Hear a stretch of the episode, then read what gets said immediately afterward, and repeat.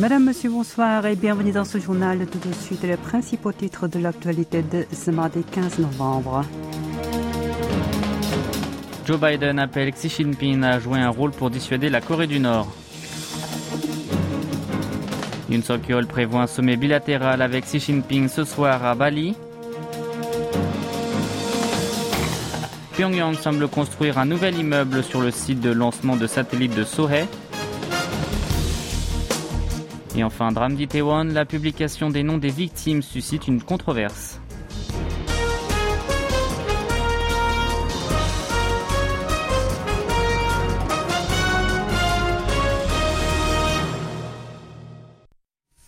On débute avec l'actualité internationale. Le président américain et son homologue chinois se sont enfin retrouvés hier en amont du sommet du G20 à Bali en Indonésie pour leur première rencontre depuis le début de l'épidémie de coronavirus. Joe Biden et Xi Jinping ont échangé pendant plus de trois heures sur de multiples sujets tels que la Corée du Nord, Taïwan, les droits de l'homme ou encore l'économie, sans parvenir pour autant à aplanir leurs divergences sur les principaux dossiers qui opposent les deux puissances. Ont néanmoins affiché leur convergence sur la nécessité de laisser les canaux de communication ouverts pour éviter un conflit. Les deux dirigeants ont aussi plaidé pour la coopération sur les défis mondiaux comme le changement climatique, la santé ou encore la sécurité alimentaire. Sur la question nord-coréenne, le chef de l'État américain a appelé le leader chinois à user de son influence pour conduire Pyongyang à se montrer plus responsable. Joe Biden s'est pourtant dit incertain de la capacité de Pékin à maîtriser son allié. Du coup, il a mis en garde le régime de Kim Jong-un en promettant une mesure proportionnée à ses éventuelles provocations supplémentaires.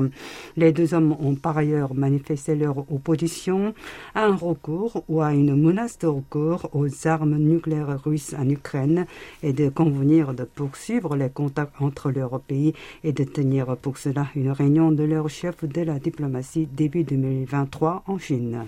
Fini le flou autour de l'entretien entre les présidents sud-coréens et chinois qui sont tous deux présents à Bali pour le sommet du G20.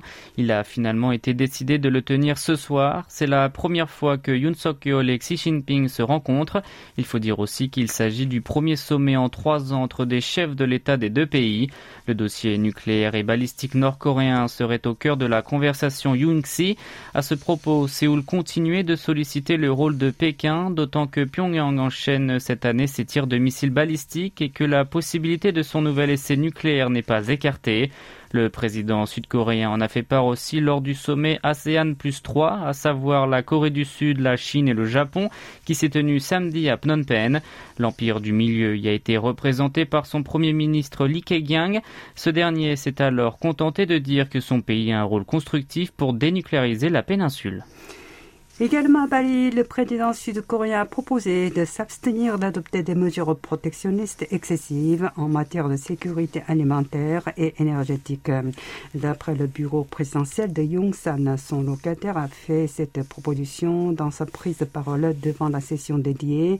Yoon Song-yeol alors rappelé que tous les membres de ce groupe des 20 puissances économiques avaient rejoint un appel lancé par son pays en 2008 pour geler les barrières commerciales et des investissements. Le chef de l'État sud-coréen a en même temps souligné l'importance de la solidarité et la coopération internationale pour faire face aux menaces mondiales à la sécurité alimentaire et énergétique et d'ajouter que des efforts doivent être déployés pour établir un système écologique et durable dans ce domaine. À ce propos, le président Yoon a présenté les efforts de son pays pour renforcer la sécurité en question et pour atteindre la neutralité carbone.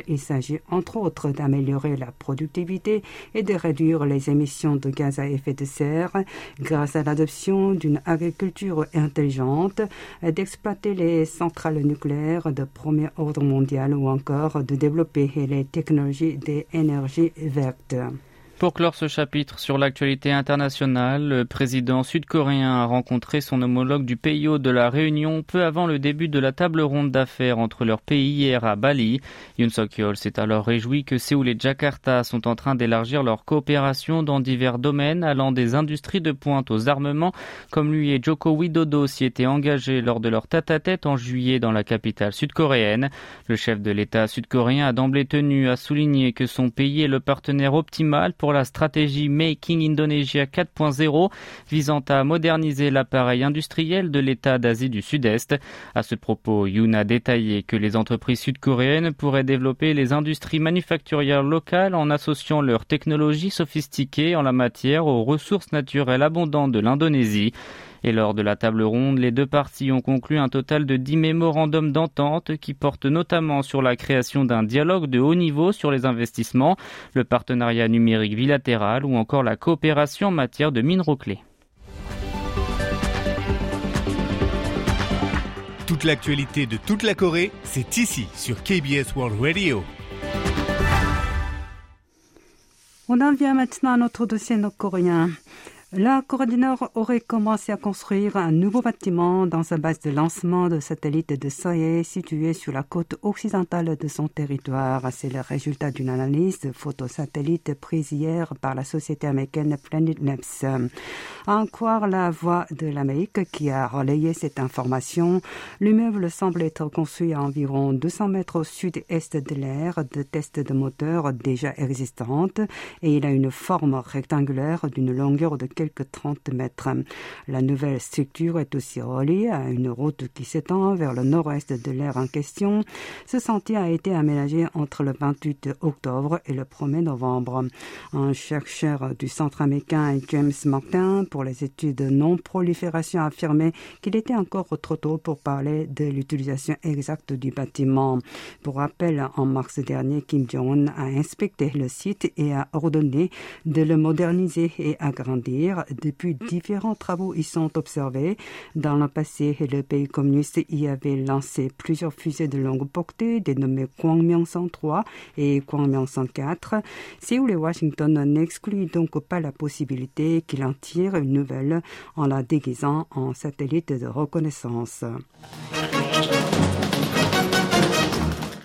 Plus de deux semaines après la tragique bousculade à Itaewon, un site d'information a publié hier la liste des noms de 155 de ces 158 victimes sans le consentement de leur famille, et cela suscite une polémique. Le média a alors reproché au gouvernement et le parti au pouvoir d'empêcher de la rendre publique et de tenter ainsi de réduire les conséquences que cela pourra entraîner. Dans le même temps, le site a demandé une compréhension profonde des familles et des disparus pour avoir dévoilé la liste sans avoir obtenu leur accord. Les réactions de ces familles sont contrastées. Certaines d'entre elles ont manifesté leur embarras, tandis que d'autres leur approbation. La classe politique est elle aussi divisée sur la question. Pour le parti du pouvoir du peuple, la formation présidentielle, cela leur fera de nouveau du mal et le Minju est complice dans cette affaire puisque la principale force de l'opposition réclamait elle aussi la divulgation des noms des défunts. Le ministre de la Justice est allé jusqu'à dire croire qu'il a un important problème juridique dans leur publication sans accord des intéressés. De fait, le Minju continuait d'insister sur la nécessité de les faire connaître au public pour rendre un sincère hommage aux personnes décédées, à condition que les familles de celles-ci donnent leur autorisation. Chant qui a suscité un accident diplomatique entre Séoul et Hong Kong, celui qui est devenu un hymne du mouvement démocratique de la ville, le Glory to Hong Kong. La chanson, écrite par un compositeur anonyme lors des gigantesques manifestations antigouvernementales de 2019 dans l'ancienne colonie britannique, a été jouée lors de la finale d'un tournoi d'Asie de rugby organisé samedi dernier à Incheon en Corée du Sud. Le match opposé Hong Kong au de. Le gouvernement hongkongais a fait part de sa protestation auprès du consulat général sud-coréen basé dans la ville. Selon le chef de l'exécutif John Lee, il est inacceptable de faire entendre aux spectateurs de la compétition le chant révolutionnaire à la place de l'hymne national chinois. La police locale va lancer une enquête pour voir si cette affaire constitue une violation ou non de la loi sur l'hymne national.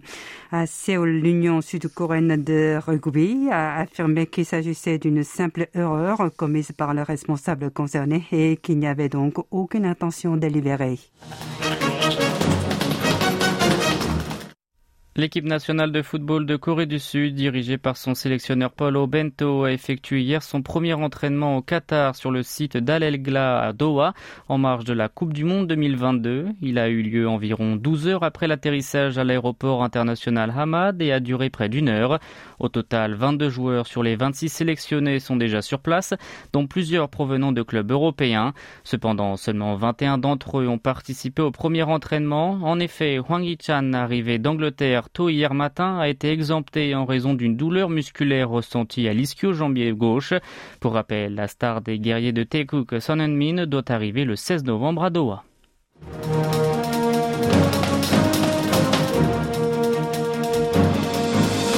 C'est la fin de ce journal qui vous a été présenté par Yun He Jong et Maxime Lalo. Merci de votre fidélité et bonne soirée sur nos ondes.